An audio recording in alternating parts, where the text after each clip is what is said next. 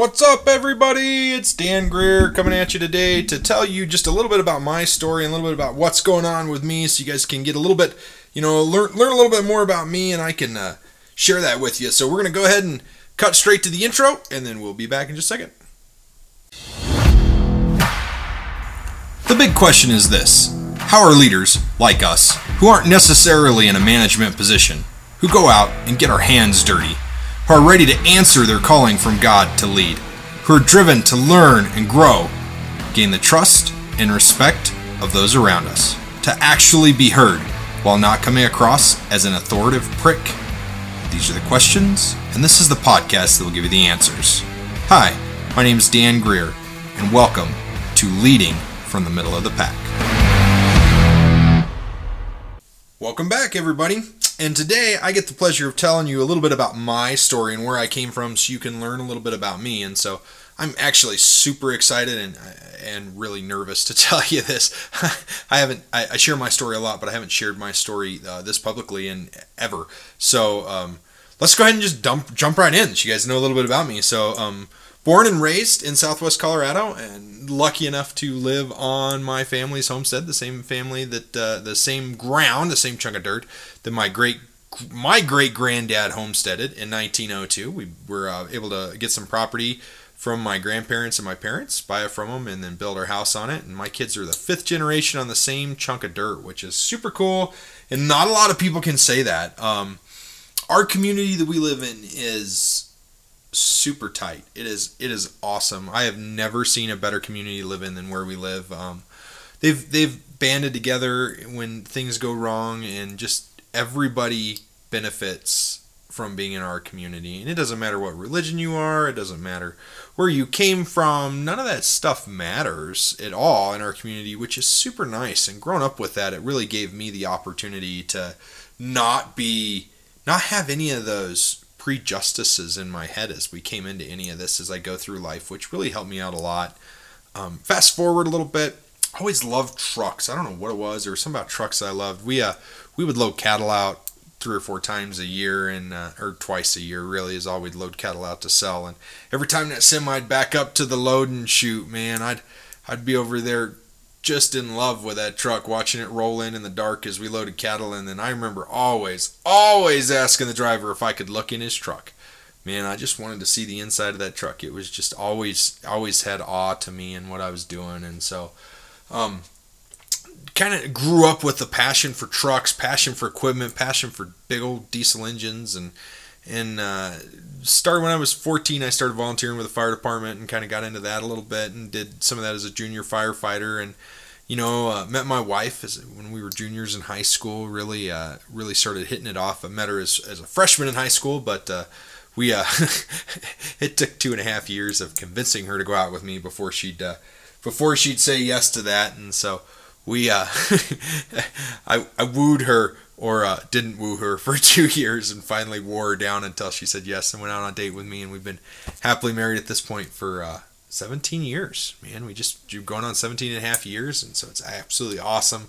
I still love her. She is 100% my queen and uh, and uh, just love everything that about her and everything about our life and the way that lives and the way that it works and the way that it all works out. And I have a very strong passion for God in my heart. I haven't always had that passion. I would say that about in my mid 20s. So I grew up with God in my heart my entire life and in my life.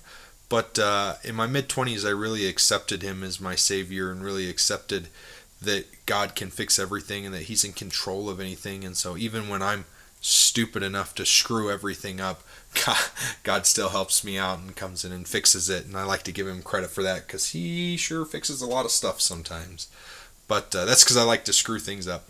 Anyways, um, kind of getting back a little bit about just myself is, is I've known from a young age that I was meant to be a leader, and I, I've known from that, and I've always felt called to be a leader. Whenever I was young, I was in 4-H, and always, always ran for the leadership offices, and I was never a popular person at all, ever in my entire life. I knew a lot of people, a lot of people liked me, but if it was me or somebody else, they would always vote for somebody else for the most part. Like I we never knew how we did on on elections, like how many people voted for you or didn't vote for you, which is good as a kid because you don't want to know, you don't want that animosity in a group like 4-H, and so I never got offices in 4-H. I was involved in a couple other organizations. I never got offices in those. I, and so I just kind of accepted the fact that I was not meant to be a leader. That God called me to be a leader, but it wasn't my time.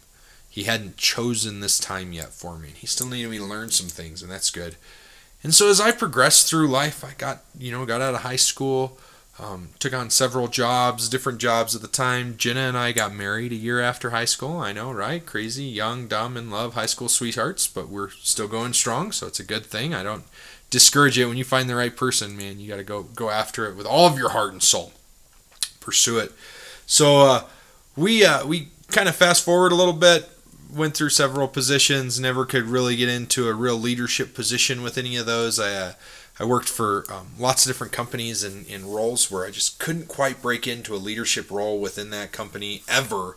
I, I, was always qualified. I was always liked. I was always did a pretty good job of what I was doing, or great job of what I was doing. Let me rephrase that. And uh, and and like managers and supervisors and leaders loved me, and and I could never just get into that leadership role in anything I was at. And little did I know, little could I see that God had put me in leadership roles in different things. I was a leader of my house. I was a leader in different areas and in different organizations and different groups. And I just really wanted to be a leader. I knew that I was good at it. I knew that God needed me to be there for that. And so I was I was pursuing that, pursuing being a leader. I was pursuing moving up in business because I thought I thought that's where I was supposed to be. I thought that God needed me to be a leader in a in in a business working for somebody else, and I thought that that required being a manager. I didn't realize that being a leader and being a manager or supervisor were two completely different things. God had called me to be a leader, and I was a leader at every single position I was at. I just never realized it because I didn't have the title that came with a leader. And I didn't understand that until I stopped and I looked back on all of those positions that I left because I didn't get that title that I thought came with being a leader. Now, I'm going to fast forward a little bit because really I didn't have this epiphany. I didn't figure this out. I didn't have that aha moment of, man, I am a leader, just not, just didn't have the title of a leader, right? So I was working for this company. I was running a, a, training program for them. They asked me to come in and start it. Man, this finally I get the opportunity to be a leader. I get the position title with it. I'm the manager of this, right? Self-proclaimed manager. I was a one-man show. I did the whole thing by myself for the first year until we hired somebody else to kind of help with it. But um, I, I was managing this program. I was doing it. I was being a leader. I was leading others to help them get their CDL, to get their commercial driver's license, and to train them to do that. And, and I was going down that path. And it was great. And things were good. And I finally felt accomplished. And, um, and then the company I was working for, they got an audit and from the federal government. And the audit was really just like asking them, showing them how they were doing and where they're, where they're, um, having issues at and where they're moving forward at and like where they were like how to get better. And, and when they went through this audit for this DOT stuff they weren't doing very good to say the least. Like uh, there was there was like three drivers that were in compliance kind of and it was my team. That was it. Everybody else they didn't really have uh, everything that they needed for them and so they asked me if I would be willing to step into the position to take that role over and and I knew that the position came with absolutely no authority. And what I mean by no authority is, is I couldn't hire anybody, I couldn't fire anybody, I couldn't do anything to anybody, but I had to convince everybody how to do what I wanted them to do. And that took me a lot of time to figure out how to do that because um, by that time, God had shown me that I was a leader and He showed me how to lead and He showed me everything that came with that. But what he hadn't shown me yet was that you don't have to have the title to be the leader. And he showed me that through this position. So I'm so glad that I took those five and a half years with that company to learn that, to learn that you can make a difference. You can change the world without the title. The title doesn't mean anything. Like, I have learned now being the owner of a business that I don't want the title. I don't want people to know that I'm the owner of a business that we've started uh, like I, like like we're we run the nonprofits. Like we're not trying to claim the glory of that. My goal is not to claim the glory of what we're doing or how much we've made or how many lives we've impacted. My glory is to to know that I'm serving the way I'm meant to serve right? That's my that's what I get out of it. That's what I love. And that's that's like one of the biggest things about about my story is learning like that trans that trans that shift a transition from I've got to have the title, I've got to have the title, I've got to have the title to I don't want the title. Right? Like I, I accept the title, I acknowledge the title. I'm not going to say no to the title, but I don't have to have the title to make a difference. And I think that's where so many people get lost is they get in there and they go, "Well, I'm not the boss. How am I to do this? Like nobody listens to me." I'm to tell you that we took a company who was about to lose their DOT number. They couldn't drive trucks on the road anymore. One person, one person, this was a one person team. It was just me. And I give credit to God for everything that happened. Through him, he gave me the power to transform this entire company and take them from one of the worst in the nation to one of the best in less than a year. Like, literally less than a year, we became one of the best in the nation. It was absolutely amazing. It was phenomenal to be able to have that and be able to do that and have the help to do that.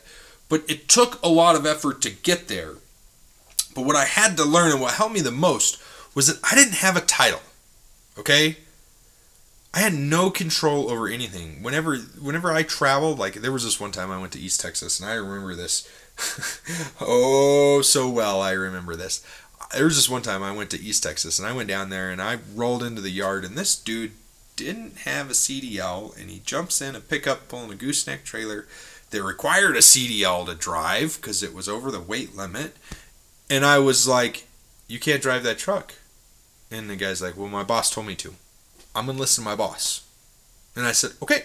So I went inside and I told the boss, I was like, You need to turn that guy around and bring him back. He's like, Nope, I'm not listening to you. I don't care what you have to say because I hit him. I didn't, I didn't like lead him to the answer. I told him what to do.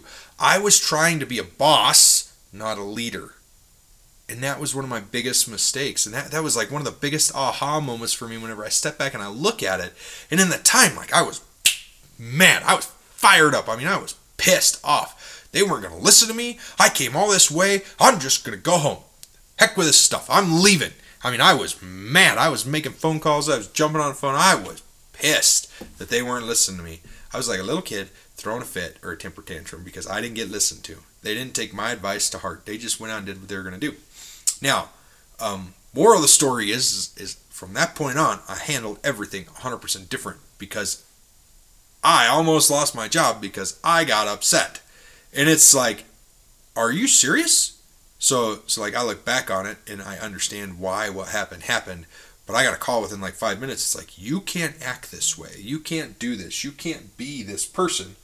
And so I had to figure out how to make this happen and how to get people to listen to me and how to get them to transform their way of thinking. And I had to figure out how to lead when I wasn't in charge. I had to figure out how to lead from the middle of the pack. Now, we've all seen those images of the boss sitting on top of the desk and the slaves pulling it, right? And it's like boss and the leader, where the leader is in the front of the pack pulling it. And I agree with that, okay?